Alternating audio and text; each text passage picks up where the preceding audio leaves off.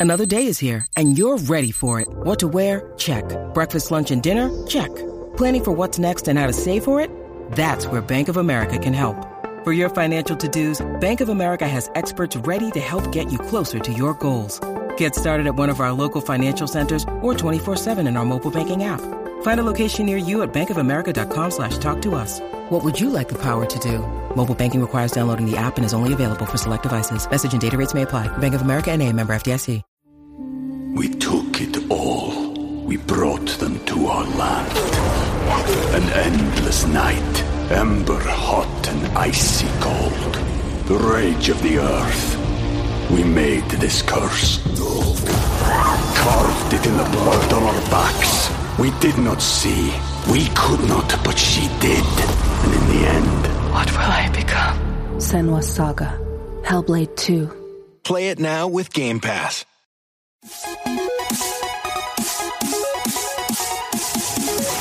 Namaste e benvenuti ad un nuovo episodio dell'Enciclopedia dei Videogiochi. Io sono Ace. E io sono Yuga e nel podcast di oggi parleremo di Grand Theft Auto. Oh, un gioco che ci avete richiesto veramente tanto. Ci avete richiesto tantissimo i seguiti di questo grandissimo franchise, forse uno dei franchise più famosi della storia dei videogiochi, perché nel corso del tempo ha veramente incasellato, ha fatto parlare di sé nel bene e nel male, purché se ne parli. È uno di questi titoli qua. Noi parliamo invece di persone che ci danno una mano, persone fantastiche che abbiamo chiamato mecenate che ci aiutano tramite la piattaforma Kofi a eh, supportare il canale. È una grande bellezza avere un podcast indipendente come il nostro che viene supportato proprio da voi ascoltatori quindi siamo veramente fortunati di questo potete andare su enciclopedia dei videogiochi.it per conoscere di più se avete voglia di dare un euro al mese potete farlo se volete dare qualcosina in più avete i vari tier e parliamo appunto di questi tier, questi level, questi mode. L'easy mode sono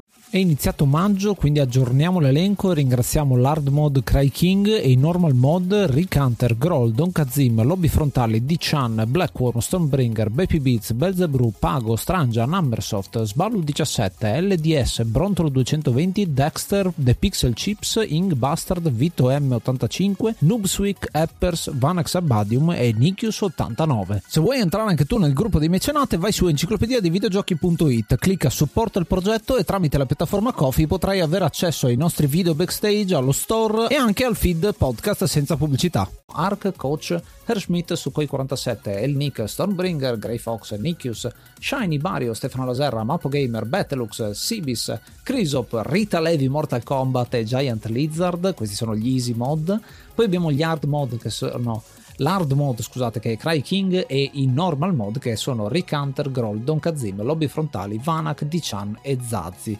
Sempre di più, sempre più fighi. E sempre su enciclopedia dei videogiochi.it trovate i link per poter lasciare anche la vostra voce, anche se non siete dei mecenati, quindi non state partecipando monetariamente ecco, al progetto, potete comunque lasciarci il vostro contributo vocale, la vostra esperienza, il vostro dettaglio tecnico, gli aneddoti che magari non sono stati detti negli episodi dell'enciclopedia, voi potete diventare parte delle, delle pagine stesse di questa enciclopedia. Infatti i vostri contributi possono venire inclusi negli episodi già pubblicati e quindi è un'enciclopedia, una pa- le pagine diventano sempre più grosse, l'enciclopedia diventa sempre più piena di questi posti, di queste postille corollari e chi più ne ha più ne metta proprio grazie a voi. Oggi l'enciclopedia dei videogiochi si arricchisce con una nuova pagina, un nuovo gemellaggio, chiamiamolo così, con un altro podcast. Abbiamo con noi l'Arcade Studio Podcast. Benvenuti ragazzi. Ciao, grazie. Ciao, ciao, grazie per l'invito. Che bello avervi tra noi. Vi siete definiti fratelli, noi siamo due fratelli, quindi direi che i parallelismi già si vedono. Volete raccontarci cosa vi lega al primo GTA, al primo Grand Theft Auto? Certo, perché mi sa, esatto,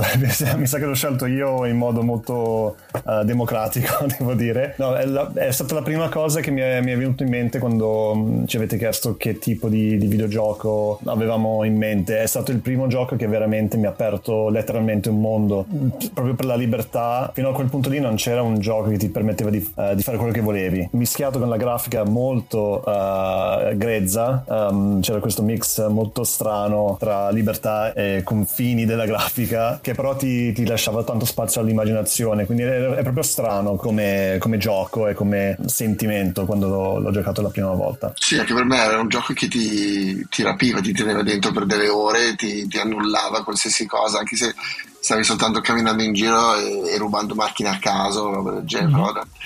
Non è- cioè, io mi ricordo che ci ho giocato tantissimo, ma non sono andato avanti, nel senso che Esatto. esplodevo e finiva il gioco e poi ricominciavo da capo.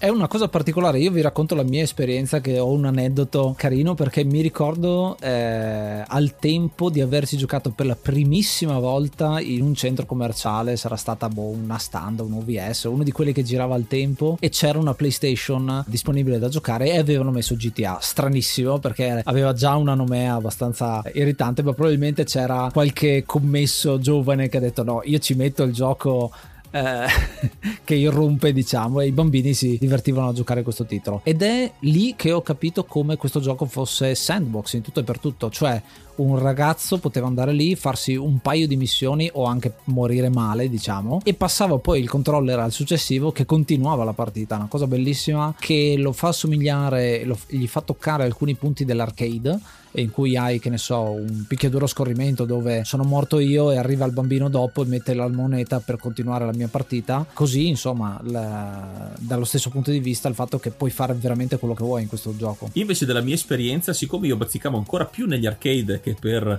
eh, i giochi casalinghi per appunto PC, l'ho scoperto più per la nomea, il fatto di essere eh, adolescente verso la maggiore età, già con ad esempio Mortal Kombat, i giochi un po' più cattivi, un po' più violenti, facevano gola, quindi più che dal gameplay sono rimasto attratto proprio dal- dalla tematica del gioco, quindi mi sono avvicinato proprio per quello, guardando anche il, mio fratellino che giocava alla standard, quindi mi incuriosiva proprio quello a vedere cosa succedeva. Quindi sì, io sono uno che è stato rapito dall'hype, da, dal, dal tutto il processo commerciale iniziale, come vedremo poi, eh, che ha lanciato non solo il gioco, ma proprio anche le controversie che accompagnano Grand Theft Auto. Adesso abbiamo, abbiamo capito chi è, chi è il fratellone e chi è il fratellino. allora, dopo questo aneddoto. No, ma cioè, scusa Andy, eh, ti, ti ho interrotto perché è una cosa strana che eh, noi, noi siamo nati e abbiamo vissuto in Sudafrica, eh, quindi siamo sudafricani a tutti gli effetti. E eh, quando venivamo in Italia eh, avevamo una,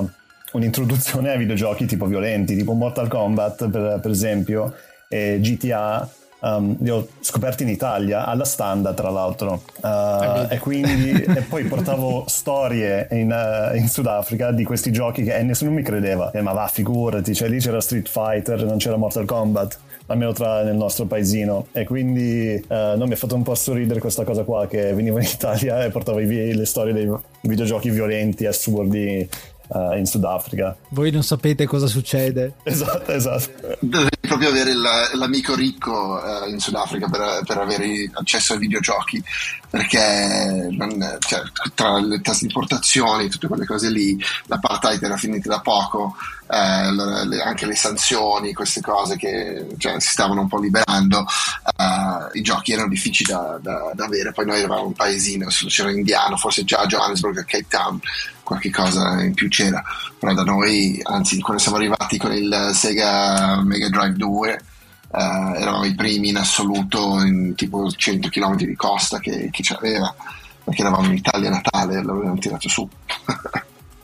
Master System 2 esatto Sega Master System 2 adesso diciamo le cose come stanno Mega Drive era proprio per i, per i ricchi Bene, bene. Adesso direi di accendere la nostra stazione radio preferita, an- andare nella nostra macchina da corsa preferita per tuffarci tra le strade eh, di questo Grand Theft Auto ascoltandoci una delle tracce della colonna sonora. Good shot, kid. I think you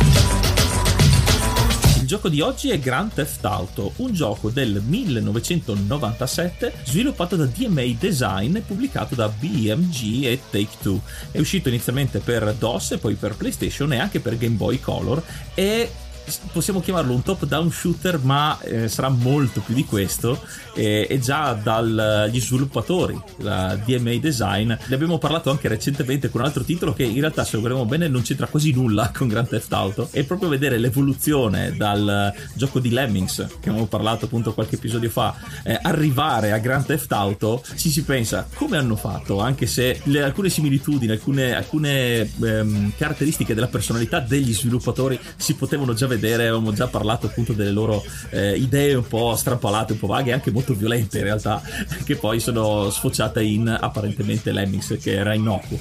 Quindi già lo sviluppo era eh, anzi sarà molto divertente molto particolare da parlare. Sì perché stiamo parlando di DMA design. Solitamente quando uno dice GTA Grand Theft Auto immediatamente pensa a Rockstar a questo nome altisonante che è è effettivamente chi sta dietro al franchise adesso. Al tempo non esisteva ancora Rockstar Games, ma c'era questo DMA Design che poi verrà conosciuta come Rockstar North quando verrà eh, acquisita e, e, successivamente cambiato nome.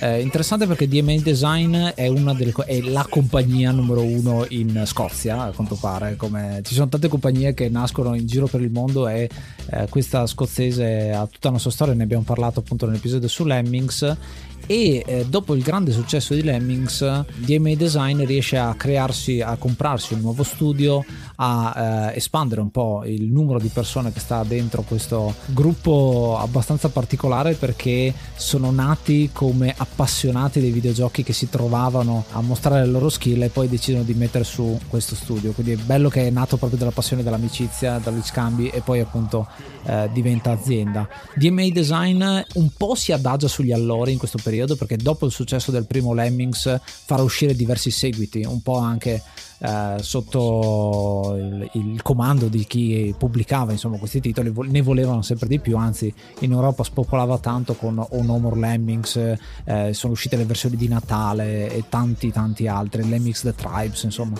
eh, tante cose di questo tipo, ad un certo punto si trovano a voler qualcosa di più, a fare qualcosa di diverso dal punto di vista proprio creativo. Sì, anche perché Synosis, che gli stava seguendo proprio per la distribuzione di Lemmings, a un certo punto viene inglobata, viene comprata da Sony e Sony comprando Synosis prende anche tutti i diritti della serie di Lemmings e quindi lo studio DMA Design si ritrova un po' a eh, navigare in acque turbolente perché il loro franchise di punta non è più effettivamente loro, quindi devono sottostare alcune regole e allora cominciano a guardarsi in giro cercando di eh, sviluppare appunto altri, altri giochi e trovare altri sbocchi.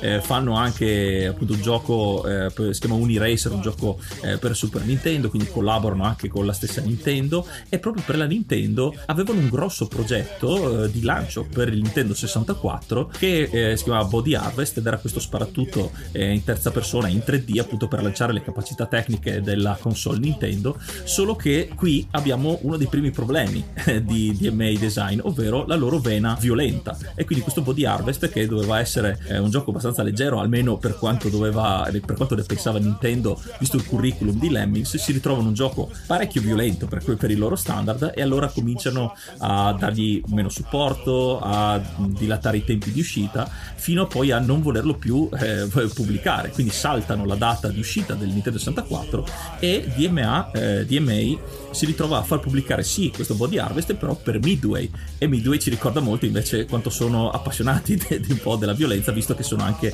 eh, gli sviluppatori e pubblicatori di Mortal Kombat. Quindi riescono a farlo uscire però vediamo già i primi tra virgolette problemi nel mondo dei videogiochi parlando di, di Lemmings uh, e di, di, giochi violenti comunque in qualche modo sono riuscito a fare diventare violento anche Lemmings perché facevi esplodere tutti i personaggini ad un certo punto quindi eh sì, eh. e in effetti c'è questa questo filo conduttore della violenza, anche il logo della DMA mm-hmm. um, nell'intro di, um, di, GTA era il logo che era un omino che veniva investito da una macchina e quindi partivi subito secco con quello che... Sì, ma anche tutti i, vari modi di, di, di, morire che c'erano delle Stars che erano abbastanza esatto. cruenti che l'hanno portato dall'altra parte poi come si chiama quando hai il, il corpse, il corpo che, che, cade in modo strano, c'è un nome Ragdoll eh, dei videogiochi. Ragdolling, esatto, loro si, sì, loro si divertivano con quella roba. E poi anche il gioco iniziale di, di GTA mi sa che era, è nata Cioè, GTA è nato da un bug di un altro gioco che stavano facendo, che mi, sa che si chiamava forse Road Race. Sì. Um, dove c'era un problema dove la, l'intelligenza artificiale della polizia per qualche motivo si accanniva contro il giocatore in un modo super violento e succedevano delle cose assurde. Esatto, è molto interessante proprio dal fatto della polizia che hai citato, eh, addirittura GTA inizialmente doveva essere al contrario, eh, si, doveva, si, chiama, si, doveva, chiamare Race and Chase, il primo titolo di sviluppo, e noi eravamo i buoni, eravamo la polizia perché nei videogiochi di solito sei i buoni, e quindi noi come auto della polizia dovevamo rincorrere i, i malviventi, i rapinatori, solo che eh, DMA scopre subito che il gioco è abbastanza noioso perché la polizia ovviamente deve rispettare le regole quindi questi, eh, questi inseguimenti eh, mantenendo i semafori stando attenti a non, eh, a non investire nessuno risultavano in un gameplay abbastanza noioso appunto come, come loro stessi eh, lo, lo, lo definiranno. Però lì hanno l'idea perché come, come rendere non noioso tutto questo cambiando totalmente le cose. Quindi, se la polizia deve rispettare le regole, i, i rapinatori possono non farlo e quindi danno libertà estrema appunto al giocatore e quindi decidono di cambiare le carte in tavola. Quindi i protagonisti sono i cattivi in questo caso. E proprio grazie al bug che hai appena descritto, eh, perché anche lì non è stato facile il, lo sviluppo per rendere appetibile, rendere concitato questo gioco, perché anche gli inseguimenti della polizia erano abbastanza noiosi perché la polizia effettivamente seguiva le regole. Con questo bug che poi è diventato una feature eh, del gioco con la polizia, eh, la polizia si incazza sì, come esatto. film anni 70 e quindi ti inseguono proprio come se non ci fosse un domani a discapito poi che è una cosa diventata famosa proprio in tutti i GTA a discapito degli stessi personaggi non giocanti altre macchine eccetera quindi eh, sarà il suo il focus è quello di farci saltare in aria sì è interessante perché siamo nel 94-95 quando comincia a esserci questo concept che un po' richiama quello che è Lock and Chase gioco vecchissimo fatto da Data East e noi ce lo ricordiamo su Intellivision perché è un po' la, la base dove hai guardie e ladri fondamentalmente o, o sei la guardia che insegue il ladro oppure sei il ladro che scappa. Questo concetto appunto viene espanso e implementato eh, tecnicamente grazie a Mike Daly Uh, che prende il motore grafico, motore grafico 3D che c'era su Clockwork Night, uh, um, un sistema di mostrare piattaforme 3D un po' come i giochi tipo Pandemonium, quindi l'idea iniziale era di fare un gioco 2D ma con eh, asset 3D, decide di ribaltare la gravità fondamentalmente e queste piattaforme diventano gli edifici. Quindi la mappa vista dall'alto, le tre mappe che compongono il primo GTA sono totalmente in 3D, ma la telecamera è top down e quindi eh, alla fine hai una, una, sensazione di stare in un mondo bidimensionale anche se è ben renderizzato in 3D molto interessante, molto difficile da implementare nel corso del tempo e poi pian pianino, grazie anche a questo bug di cui avete parlato eh, della polizia magnetica, uno potrebbe dire che eh, spericolata all'inverosimile, comincia a venire fuori il gioco GTA. Esatto, poi c'erano sempre questi, cioè in questi giochi qui, soprattutto in quegli anni, negli anni uh, metà, fine 90, c'era anche, mi ricordo, Postal, c'era um, Carmageddon, tutti questi giochi che erano molto in stile anni 90 super sarcastici che poi un po' questo, questo modo di, di, fare è diventato sempre più uh, anacquato nel, nel, corso degli anni. Però mi ricordo che c'era sempre un elemento di creepiness o qualcosa di, che non dovevi in realtà fare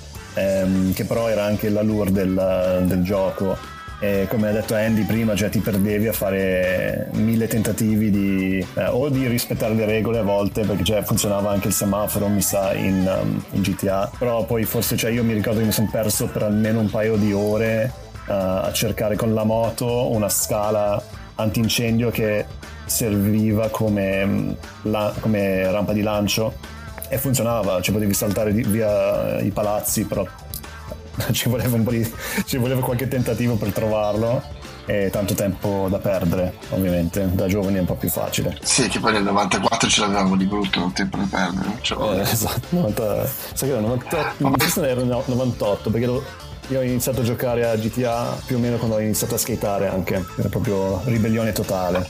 Ma poi è interessante che questi giochi qua con l'antieroe sono venuti fuori nello stesso periodo che tutti i film con gli antieroi sono venuti fuori, no? Cioè anche se pensi a Pop Fiction, mm. roba del genere, cioè anche lì i, i, due assassini comunque ti stanno simpatici, cioè c'era tutta una, un- una controcultura in quel periodo lì degli anni 90 di, di- di- di fare l'antieroe in qualche modo. Siamo post anni 80, comincia a essere pieno anni 90 con appunto questi antieroi che non sono più gli eroi action eh, eh, degli anni 80, tutto muscoli a salvare sempre le persone, ma in questo caso veramente ne saltano fuori di tanti, soprattutto anche appunto nel- nelle altre arti, perché cine- cinema, musica e, e- e dappertutto insomma. Sì, infatti viene proprio da dire che GTA è un gioco fatto apposta per essere uscito, per uscire negli anni 90. Io me lo ricordo appunto sulla scia anche nei fumetti dell'ultraviolenza. Faccio, cito uno su tutti Lobo, un fumetto eh, di sì ultraviolento, ma proprio anni 90 fino all'osso. E è proprio grazie a questa appetibilità, perché io stesso ero eh, adolescente in quegli anni lì, quindi eh, come dicevo all'inizio, il fatto più della giocabilità di GTA, proprio la, la libertà di essere l'antieroe e di fare quello che vuoi anche contro la legge, lo sgarrare, insomma essere violenti, era quella più l'appetibilità, poi una volta conosciuto il gioco c'era anche la giocabilità e ti prendeva anche quella, però...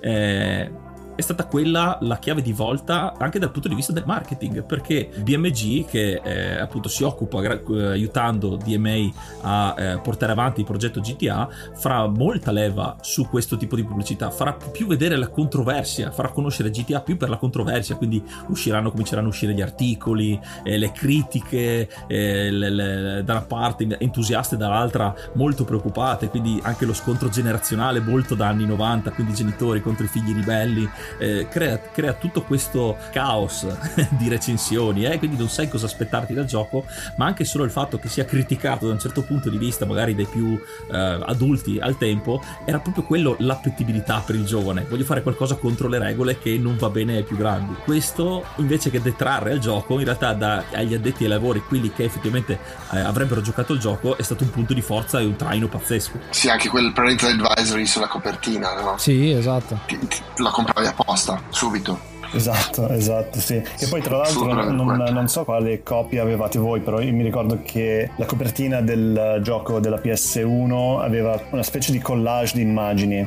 con tutti in monotono, mentre quello originale, se non sbaglio, aveva il- una macchina della polizia davanti al, Trump Tower. Però eh, mi ricordo che proprio la grafica mi ha, mi ha colpito all'inizio perché avevo visto forse qualche pubblicità di stampa nei- nei- nelle riviste di videogiochi, che ormai ce ne sono anche pochi, però mh, è stata proprio la, la grafica della copertina che mi ha, mi ha detto dai, comprami, no? Perché c'era proprio questa, queste 5 o 6 immagini su uno sfondo nero, molto B-movie come immagine, e poi c'era la scritta Grand Theft Auto e ho detto, madonna, cos'è sta roba? Cioè, esiste veramente? E poi dentro c'era anche la mappa stampata, c'era un poster eh, anche lì molto B-movie, con il tipo con la pistola, la donna al telefono, con la città tutto stilizzato, era proprio bello art- artisticamente anche, prima di mettere il CD dentro la PlayStation. Sì, era quando si faceva tanto marketing proprio con eh, la copia fisica, no? adesso il mercato è completamente cambiato, ma il fatto di avere le mappe, che sono mappe molto grandi e sono state anche abbastanza difficili da sviluppare. C'è un eh, making of che potete trovare su YouTube in cui vedete nello studio di DMA Design loro che hanno questi a zero con la mappa stampata sopra per capire come fare il design di ciascuna delle tre città. È molto interessante vedere come molti dei concept che fanno parte del franchise nascono qui. Il fatto che le tre città sono Liberty City, San Andreas e Vice City che rimarranno nel corso anche degli altri capitoli, ciascuna ispirata rispettivamente a New York,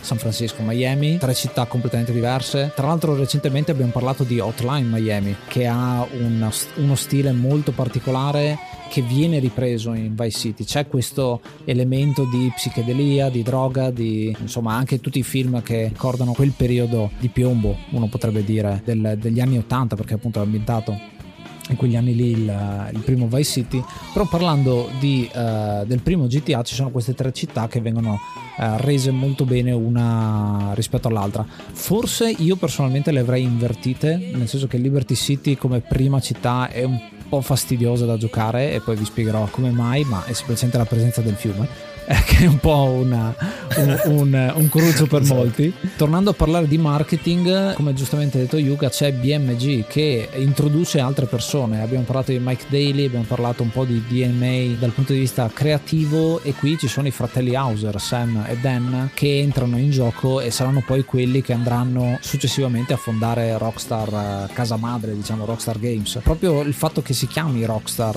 deriva dalle loro passioni. Loro volevano essere delle Rockstar, volevano portare le altre arti all'interno del videogioco, quindi musica, essere rockettari, essere cultori di film, portare dentro Pulp Fiction che avete eh, citato all'interno dei videogiochi e effettivamente è un, un- un buono sposalizio. Ecco, ce l'abbiamo qua, lo avremo successivamente con GTA 2 e poi una formazione vera e propria quando uscirà GTA 3. Che Pacino, c'è, c'è di tutto. Cioè, anche, io, io vedevo anche un po', mi ricordavo, non so perché, mi riportava anche un po' all'area dell'Angeles, forse perché era il top down così, ma c'era quel, quel- quella vita un po' Miami così, che anche con i colori, che cioè, ti dava proprio quell'idea di spacciatore colombiano. no? Cioè, quasi subito ti mettevo dentro la situazione di fare la cosa giusta o sbagliata, perché mi sa che c'erano un gruppo di Hare Krishna anche che camminavano ogni tanto e facevano il, il canto.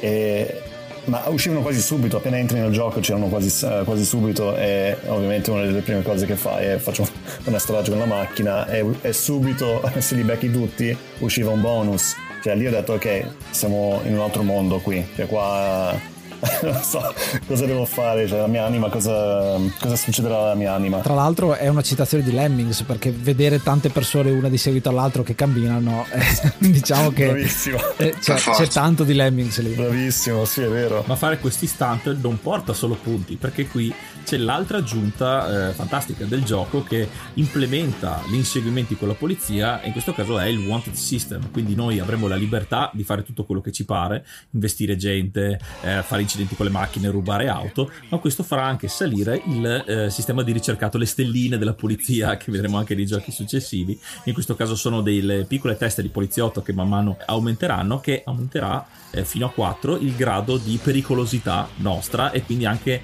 la eh, difficoltà a evitare la polizia che sarà sempre più evoluta ecco, nei nostri confronti. Questo è un altro punto di svolta perché dà un senso di urgenza, quindi ci dà la reazione alle nostre azioni eh, vandaliche e criminali. Questo è un altro punto che toglie la noia, quindi un'altra cosa che rende il gioco molto più adrenalinico e non solo con le missioni, ma questo è proprio un aspetto centrale che non è una missione a parte, fa parte proprio della giocabilità. Questo ci eh, accompagna appunto nelle varie missioni che però non sono lineari nel gioco, cioè abbiamo sì le missioni lineari, però un'altra cosa molto particolare che eh, aggiunge ancora più libertà a eh, GTA è che noi non dobbiamo seguire una storia particolare per passare a livello successivo. Lo scopo principale è fare tot punti e i punti possiamo farli sia eh, andando tramite le missioni che ovviamente ci daranno più punti quindi sarà più facile ma noi possiamo anche prenderla molto libera quindi andare in giro per la città fare più danni possibili far esplodere la città se riusciamo appunto dimostrando la nostra abilità e possiamo arrivare al numero di punti esatti giusti insomma per poter passare alla parte successiva del gioco. È un elemento che eh, non, non è da fare per forza, però ti dà quella libertà di fare effettivamente quello che vuoi. Quindi, eh, prima Ace che citava che è sia open world ma anche sandbox, e secondo me, proprio da questo punto di vista eh, il- lo fa vedere perché non puoi veramente scegliere di affrontare il gioco come ti pare. Esatto. E, e poi dicevi, cioè, quella cosa dell'urgenza, c'era anche, ti metteva stress se non volevi avere il- i poliziotti sulle calcane, no? allora cioè, riuscivi anche a, a- a- il fatto di seguire le regole e non uccidere le persone perché volevi comp- um, finire la missione invece di fare punti uccidendo Hare Krishna, eh, solo quello stress di dover fare la cosa giusta tutte le volte perché le possibilità erano infinite,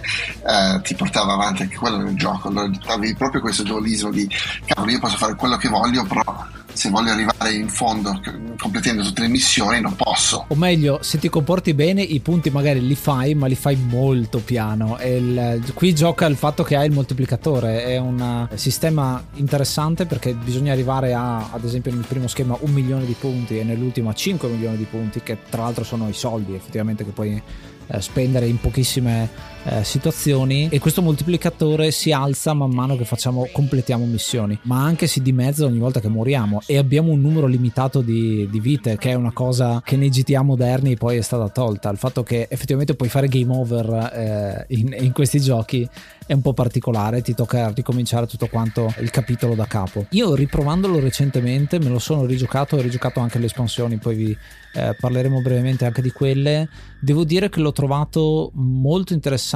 sicuramente il primo stage va affrontato un paio di volte per riprendere un po' quella che era la dinamica perché effettivamente è invecchiato abbastanza il gioco, però anche come controlli in realtà me li, me li ricordavo esattamente uguali, è un gioco che viene eh, guidato con eh, i controlli tank, quindi hai un tasto per poter andare avanti, un tasto per tornare indietro e usi il controller per poter curvare il personaggio che sia a piedi o in macchina. E poi appunto gli altri tasti tipici per poter o sparare, attaccare e quello che, che è, uno per poter entrare dentro le macchine e il mitico tasto che era, se non mi ricordo male, R2 su PlayStation e Tab penso sul, sul DOS che era il tasto per fare ruti e scoregge che tutti premevano esatto. sempre. fondamentale. Non faceva niente poi. Cioè. Esatto. Bellissimo. Però, però, questo significa che dal punto di vista design qualcuno se l'ha inventato e ha detto ma sì dai teniamolo dentro. Non serve a niente però in realtà farà divertire la persona. Esatto. Dai, pensa a già tutte le cose che c'erano all'interno del gioco che era già un casino a livello di uh, computing, no? Solo per aggiungere quello ho detto guarda abbiamo un tasto in più, cosa facciamo? Vabbè ma fallo ruttare e scoreggiare, vabbè. Chi se ne frega. No, secondo me era la prima cosa che hanno, hanno fatto. Esatto, è, nato tutto da lì. Esatto. Cioè, prima voce di codice era facciamolo scorreggiare, poi vediamo esatto. cosa fare. Poi lo togliamo e invece poi è andato, è stato venduto così.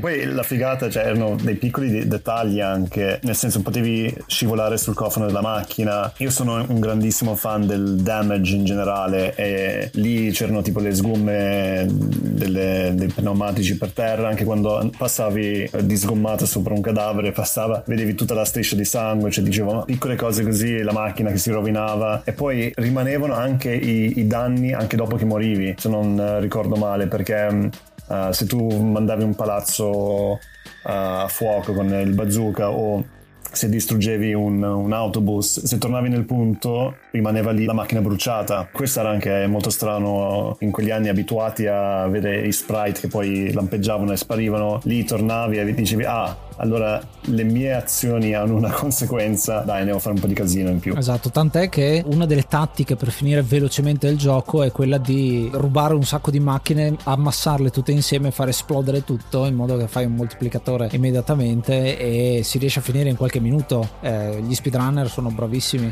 eh, in questo genere di tattiche. Eh, usare quelle che sono le armi che appunto eh, possiamo trovare in giro. Ci sono tanti collezionabili eh, sempre meno frequenti man mano che andiamo avanti nelle mappe di gioco e quindi aumenta la difficoltà da quel punto di vista. Però abbiamo la pistola, il mitragliatore, il lanciarazzi, il lanciafiamme e già lì dire ma se io penso ai, ai GTA un pelino più moderni, la storia diciamo che sì sei un cattivo ma sei guidato magari da o vendetta o eh, riscatto, sai, c'è sempre un'evoluzione del personaggio che comunque diventa buono in un certo senso alla fine, non in tutti i GTA ma eh, l'idea eh, all'interno di trama c'è e invece in GTA 1 sei uno con lanciafiamme che va in giro a uccidere le persone punto. Non c'è trama da quel punto di vista quindi molto eh, diretto molto crudo. Un po' Judge Dredd come, come, mentalità. Un gioco simile dal punto di vista del gameplay e dell'idea anche Hatred che è uscito qualche anno fa che lo scopo era andare in giro a uccidere persone e basta.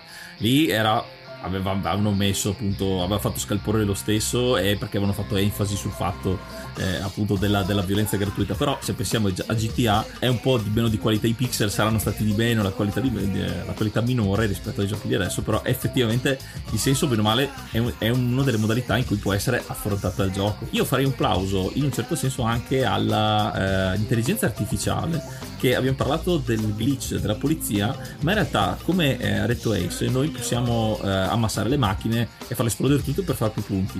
Però ci sono delle, dei piccoli tocchi eh, coerenti all'interno del gioco che eh, ad esempio se noi facciamo esplodere una macchina, la, la mandiamo in fiamme, dopo un po' effettivamente arriverà il camion dei pompieri. Quindi la città reagisce non solo con la polizia a quello che facciamo e arrivando al camion dei pompieri possiamo anche fregare il camion dei pompieri quindi nel, nel, caso dovesse servirci possiamo effettivamente fare queste prove e star, starsene fermi ovviamente se non siamo alle calcagna della polizia e vedere come reagisce la città non siamo ancora ai livelli di andare a seguire le persone che vanno a fare la spesa e vanno a casa ovviamente non stiamo parlando di questo de- de- livello di dettaglio però eh, è carino vedere che già in questo primo titolo eh, curavano hanno curato anche questo aspetto eh, di vivere una città. È una città che comunque eh, non è eh, asettica tu puoi fare quello che vuoi la gente non fa niente, la gente scappa, le macchine ti inseguono e anche la guida delle macchine, una volta fatti gli incidenti, non è che abbiamo le, le come in Blues Brothers mille macchine che vanno una sopra l'altra così a caso, c'è comunque una intelligenza che è stata creata e effettivamente aggiunge ancora di più immersività a questo gioco.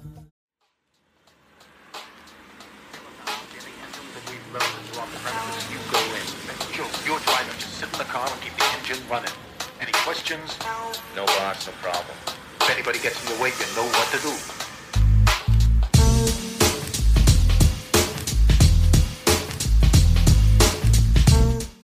If you're an athlete, you know the greatest motivator of all is the fear of letting your teammates down. After all, a team is only as good as its weakest link. So you owe it to those wearing the same jersey as you to be your best every time you step on the field. That's why there's no vape in team. When you vape, you can expose your lungs to toxic chemicals that can damage your lungs. If you're a step behind, the team's a step behind. Brought to you by The Real Cost and the FDA. Sei un ascoltatore da Spotify, allora puoi consigliarci un gioco rispondendo alla domanda direttamente sotto ogni episodio. Il tuo commento potrà far parte dell'enciclopedia dei videogiochi. E già che ci sei, magari ci lasci anche 5 stelline. Che ne dici? We took it all. We brought them to our land. An endless night, ember hot and icy cold. The rage of the earth. We made this curse. Carved it in the blood on our backs. We did not see. We could not, but she did. And in the end... What will I become? Senwa Saga. Hellblade 2. Play it now with Game Pass. Parlando un attimo di gameplay, eh, ci tengo a ricordarvi che per giocare questo gioco adesso lo potete trovare eh, su Steam, lo potete trovare la versione PlayStation 1 eh, se volete giocare a quello. C'è anche la versione Game Boy, ma eh, vi consiglio di non giocare quella perché nonostante sia un uh, technical achievement molto molto importante riuscire a mettere tutto il gioco all'interno del Game Boy Color eh, effettivamente come gameplay mh, mm, non è granché. Se volete giocare qualcosa in pixel art però c'è Retro City Rampage che è un ottimo seguito spirituale di, di questo uh, feeling che hai col, col primissimo GTA eh, vi dicevo per, per, giocarlo su sistemi moderni io vi consiglio eh, la mod che si chiama R2P Ready to Play che vi permette intanto di avere il 16 noni e quindi poterlo giocare widescreen sui sistemi moderni e di giocare con uno dei codici, perché c'erano dei codici all'interno di questo gioco, mettendo il nome al tuo personaggio. Uno di questi è Pork Char Sui, è scritto proprio così con la K di Pork. Eh, questo è un po' un debug mod che vi permette di de- mettere un po' di controlli alla telecamera. Questo semplicemente perché la telecamera è eh, diventata famosa anche con le recensioni del tempo che abbiamo letto sui The Games Machine eh, che uscivano. La telecamera ha questo effetto di movimento a onde quando soprattutto hai un sacco di velocità per eh, farti sentire un po' la velocità, ma guardare il gioco veramente veniva da vomitare in certi momenti. Quindi avere un attimo di controllo sulla telecamera, zoomare un attimo indietro eh, ancora, eh, vi permette sicuramente di godervelo di più. Io me lo sono goduto a pieno e l'ho rigiocato sia su PlayStation che la versione DOS. La versione DOS è migliore graficamente perché appunto è nativo, è nativo lì se volete rigiocarvelo questo è il modo giusto e infatti anche io sto...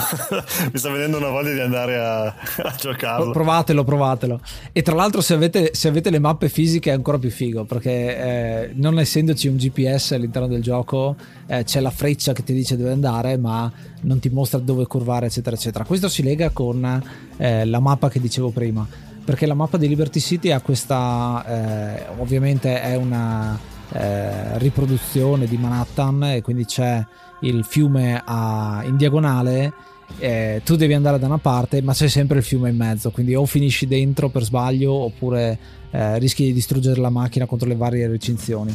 È un po' fastidioso questo, però eh, al tempo stesso ti aiuta a capire che non puoi prendere tutte le strade, anzi molto spesso ti fa ragionare proprio come un guidatore, cioè tu quando sei in una città segui e vai verso strade più trafficate, diciamo, strade più grandi, più larghe per poter andare più lontano. Quindi eh, dico prendo la statale per andare dall'altra parte della città, non, non prendo la stradina qualsiasi. Praticamente un taxi, taxi driver. Infatti c'era anche il taxi che non mi ricordo se potevi anche fare il l'autista di taxi. Mi sa che ci sono, nelle, perché le missioni sono quelle primarie, sono eh, col telefono, quindi tu rispondi a una chiamata, fai la tua missione che è vai nel determinato punto, uccidi la determinata persona, porta questa persona in un'altra direzione, quindi c'è il discorso di taxi che raccogli qualcuno e lo porti da un'altra parte eh, e ci sono quelle che sono le missioni segrete, cioè alcune macchine che sono parcheggiate in punti specifici, nel momento in cui tu entri dentro c'è qualcuno che ti sta parlando e ti dice fai questa cosa. E, e, quindi una di queste è proprio il taxi. Entri nel taxi e ti dice ok devi portare queste persone dal punto A al punto B al punto C eccetera eccetera. Bellissimo. E poi il tasto rutto nella macchina tipo nell'ambulanza mi sa che faceva partire la sirena se non sbaglio. Sì che è un modo fantastico per poter liberare un po' il traffico. Esatto esatto esatto. Che si parla sempre dell'intelligenza artificiale, che la gente si spostava. Esatto, un'altra cosa che si può fare all'interno delle macchine è, come abbiamo citato, mettere la radio. Eh, ci sono varie macchine che compongono il roster di, di, macchine disponibili nel gioco da poter rubare e utilizzare e ci sono le, le, varie musiche che contraddistinguono proprio queste macchine. Per quanto invece riguarda le missioni, cosa che ho trovato molto particolare, che non ce ne sono tantissime, eh, ma per eh, dare un realismo a queste missioni e proprio per enfatizzare ancora di più sull'aspetto sandbox sono che una volta che intraprendiamo una missione se dovessimo fallire per perdere, perdendo vite eh, o, o, comunque fallendo l'obiettivo non, eh, non, ritroveremo il telefono con la missione riparti da capo. La missione sarà persa. Quindi noi abbiamo tot tentativi per, per fare tot punti con le missioni. Altrimenti dobbiamo effettivamente arrangiarci alla vecchia maniera facendo esplodere esplodere tutto. Quindi il gioco, il gioco, il gioco ti mette i mezzi a disposizione, però ti dice anche se non ce la fai, vabbè. Eh. eh trovo l'altro modo, esatto. È una gestione della frustrazione all'interno del gioco. Cioè ti va male una missione, allora mi vendico su, su chi trovo. Vabbè, te lo mettono a disposizione almeno. Comunque, io sto riguardando il gameplay adesso e Sì, poi aveva quella, la strada aveva quella texture um, ormai direi iconico perché cioè, lo vedi lo capisci subito di cosa stiamo parlando appena lo vedi. Cioè io ho dovuto avere un, ero convinto che la copertina fosse un'altra, non so perché, perché ormai l'ho giocato tanti anni fa ed ero convinto che era per la Master System, non so perché. E appena ho cominciato a vedere il gameplay, le copertine, le immagini, tutte queste cose qua, ho avuto un flashback totale e mi ricordo esattamente la prima volta che l'ho visto. ho detto, ah, è un top down, ah, guarda che figo, no, è proprio assurdo. Prima abbiamo parlato di violenza, di, del fatto che questo gioco si prende anche molto in giro sotto tanti aspetti, cioè mostra la violenza ma la mostra anche in una maniera un po' cartoon, mi verrebbe da dire, molto sopra le righe stereotipata e questo lo vediamo vediamo in quello che succede nella storia, perché le tre mappe sono divise ciascuna in uh, due capitoli, quindi in totale sono sei capitoli e in ciascuno di questi abbiamo delle piccole interazioni con quelli che sono i capi della malavita nelle varie città.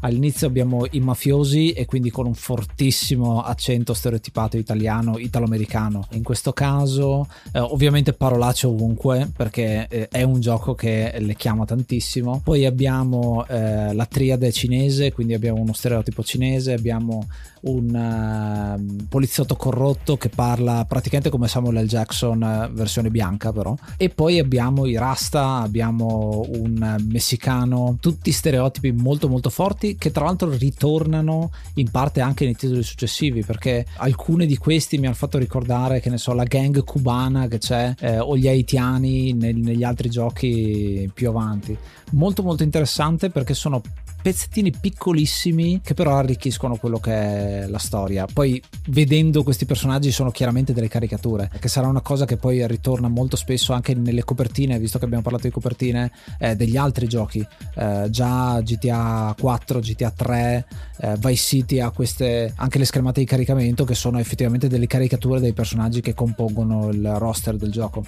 Credo che sono sempre stati molto attenti a mantenere anche, anche nei, nei, negli ultimi titoli questa cosa di, di non realismo, no? in qualche senso, cioè che, che, che permette poi la, la, violenza, perché se fosse troppo realistico forse creerebbe più problemi allora il fatto che sono tutti cartoni eh, cioè, animati praticamente riesci a, a, accettarlo di più. Parlando in generale è stato uno degli elementi eh, di critica a GTA 4 quando è stato presentato perché GTA 4 forse è quello più realistico come era stato presentato all'inizio a livello di marketing perché era la storia vera eh, di questo immigrato eccetera eccetera e poi diciamo che i meme sono venuti dopo perché è, GTA 4 è strapieno di meme mi ricordo però effettivamente questo essere sopra le righe stereotipo è molto molto presente ed è presente anche in quelli che sono i seguiti. Perché quando uscirà GTA GTA ha questo enorme successo grazie al marketing grazie al fatto che era il gioco più desiderato dai ragazzini. Era il tempesta d'ossa citando i Simpson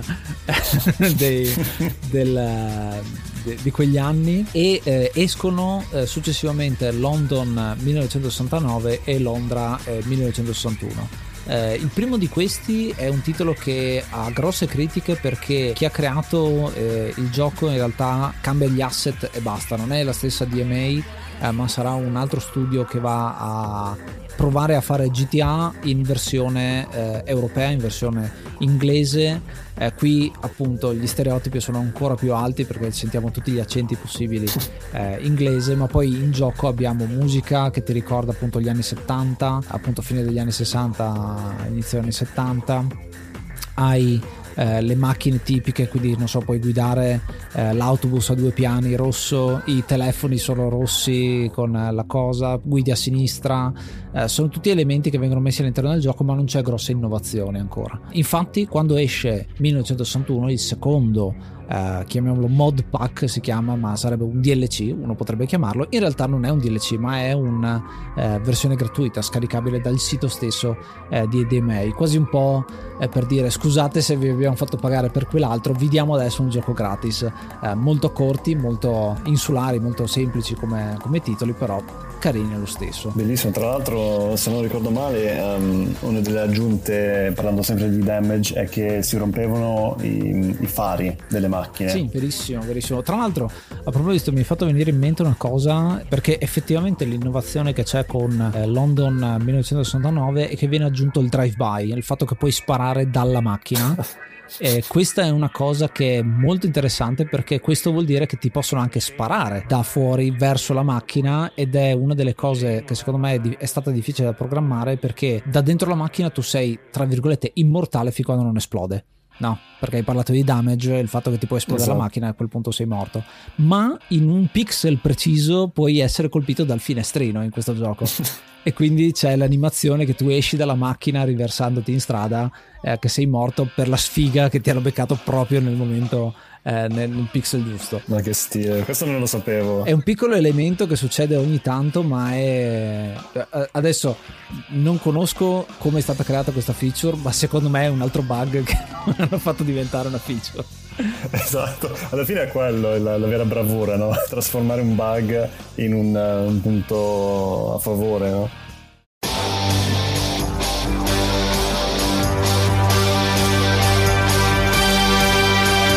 E questo era Grand Theft Auto, un gioco importantissimo che ha saputo esprimere la voglia omicida e di libertà eh, di DMA Studios che eh, ha trovato il publisher giusto dopo mille peripezie come avete sentito. Io gli do 8 faccine della polizia incazzata. 8 polizie si incazzano perché eh, ce ne sono 4 nel gioco ma ovviamente facendo casino ne, voglio, ne vogliamo 8 è un gioco che è veramente spassoso e proprio il fatto di non dover eh, seguire la, una linearità di missioni per poterlo, eh, per poterlo completare è stato forse quello il, il fattore oltre all'hype ovviamente generato prima di metterci le mani eh, sopra è stato proprio quello, la libertà letteralmente open world di come affrontare questo gioco. Hai una città e poi affrontare le missioni, distruggere tutto, fare uccisioni, ovviamente con eh, le varie conseguenze e i vari tempi. È stato proprio quello la libertà che forse eh, da eh, adolescente proprio degli anni 90 era proprio quella, l'affrontare con piena libertà qualsiasi cosa, il non ditemi cosa devo fare. Eh, ed è proprio stato quello, secondo me, il, dal mio punto di vista, il punto forte eh, di questo grandissimo gioco. E tu, Rino, cosa ne pensi? Allora, io, io direi un bel 7 Hari Krishna, uh, perché appunto 7 su 7 però, eh, quindi è un voto alto in realtà, ehm, perché per un attimo io l'ho giocato veramente tutti i giorni per un paio di anni, um, perché, quindi era diventato proprio mio, la mia religione per un attimo.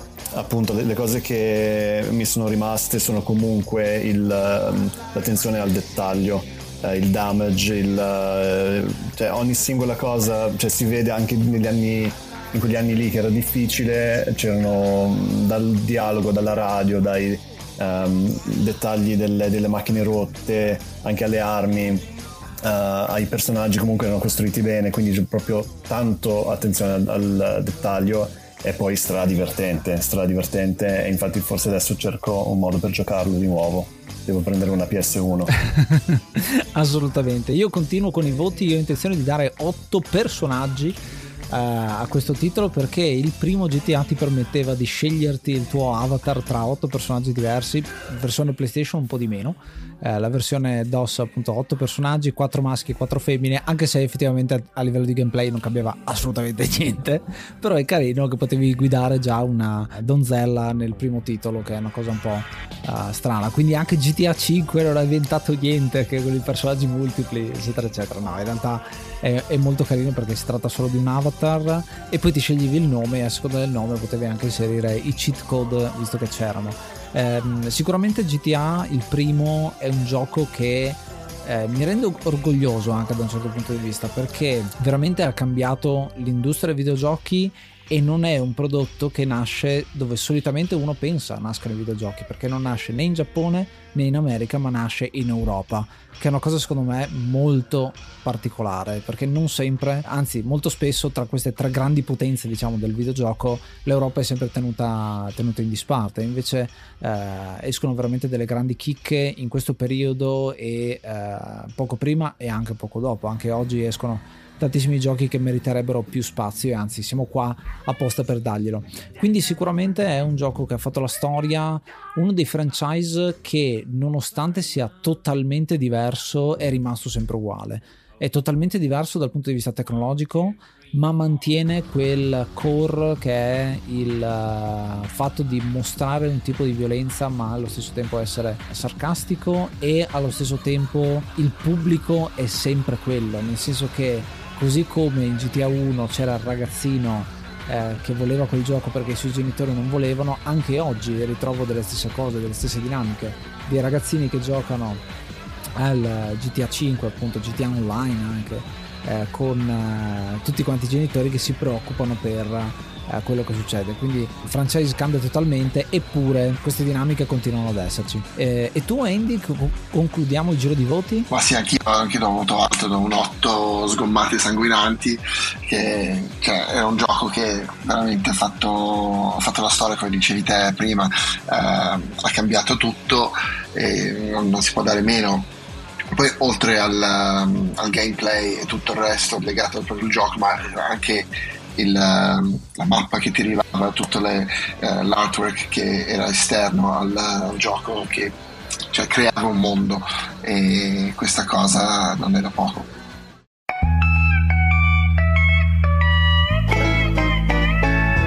E anche per questo episodio è tutto. Noi come al solito vi ringraziamo per l'ascolto e vi ricordiamo che come ci avete consigliato in tantissimi la serie di Grand Theft Auto potete continuare a eh, farci sapere che giochi vorrete eh, che vengano trattati nell'enciclopedia dei videogiochi andando su Spotify e rispondendo alla domanda che trovate sempre eh, ad ogni episodio lasciandoci il vostro commento.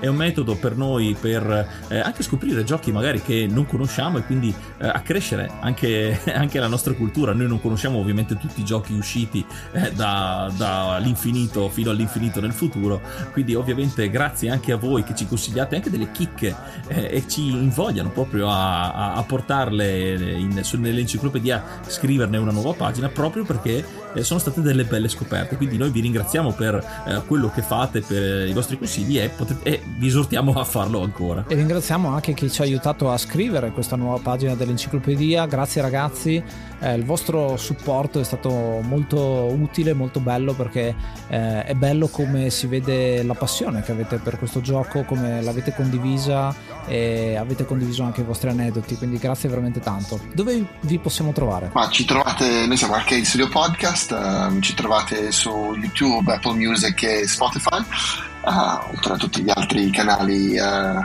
per i propri podcast. E niente, cioè, cercate di, di, seguirci anche lì, noi parliamo uh, di pop culture in generale con creativi e ogni tanto anche di videogiochi, allora forse c'è un po' di overlap. E vi aspettiamo anche su Arche Studio Podcast ragazzi, quando, quando venite. Mo- molto volentieri, molto volentieri. Ci organizziamo e veniamo a fare un salto. Intanto per gli ascoltatori ci saranno ovviamente i link in descrizione dell'episodio. Noi ci riascoltiamo invece al prossimo episodio e giocate una pagina alla volta. Io sono Ace. Io sono Yuga. Andy. E io sono Rino. Namaste and be brave.